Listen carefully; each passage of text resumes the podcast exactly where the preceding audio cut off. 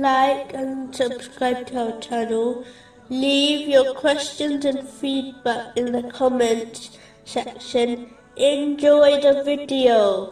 Continuing from the last podcast, which was discussing chapter 72, verse 23. And whoever disobeys Allah and His Messenger, then indeed for him is the fire of hell.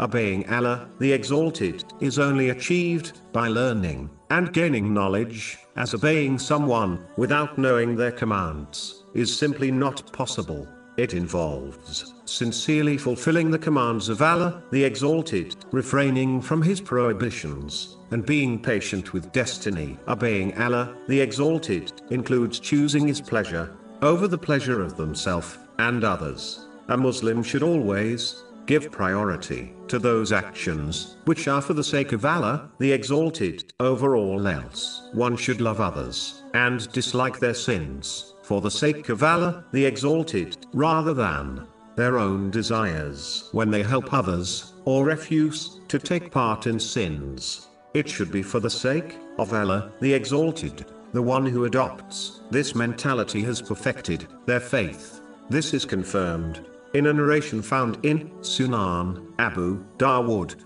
number 4681. The next podcast will continue discussing this verse. Obeying the Holy Prophet Muhammad, peace and blessings be upon him, includes learning and acting on his traditions. In reality, the one who obeys the Holy Prophet Muhammad, peace and blessings be upon him, in this manner, has obeyed Allah, the Exalted. Chapter 4, verse 80. He who obeys the Messenger has obeyed Allah.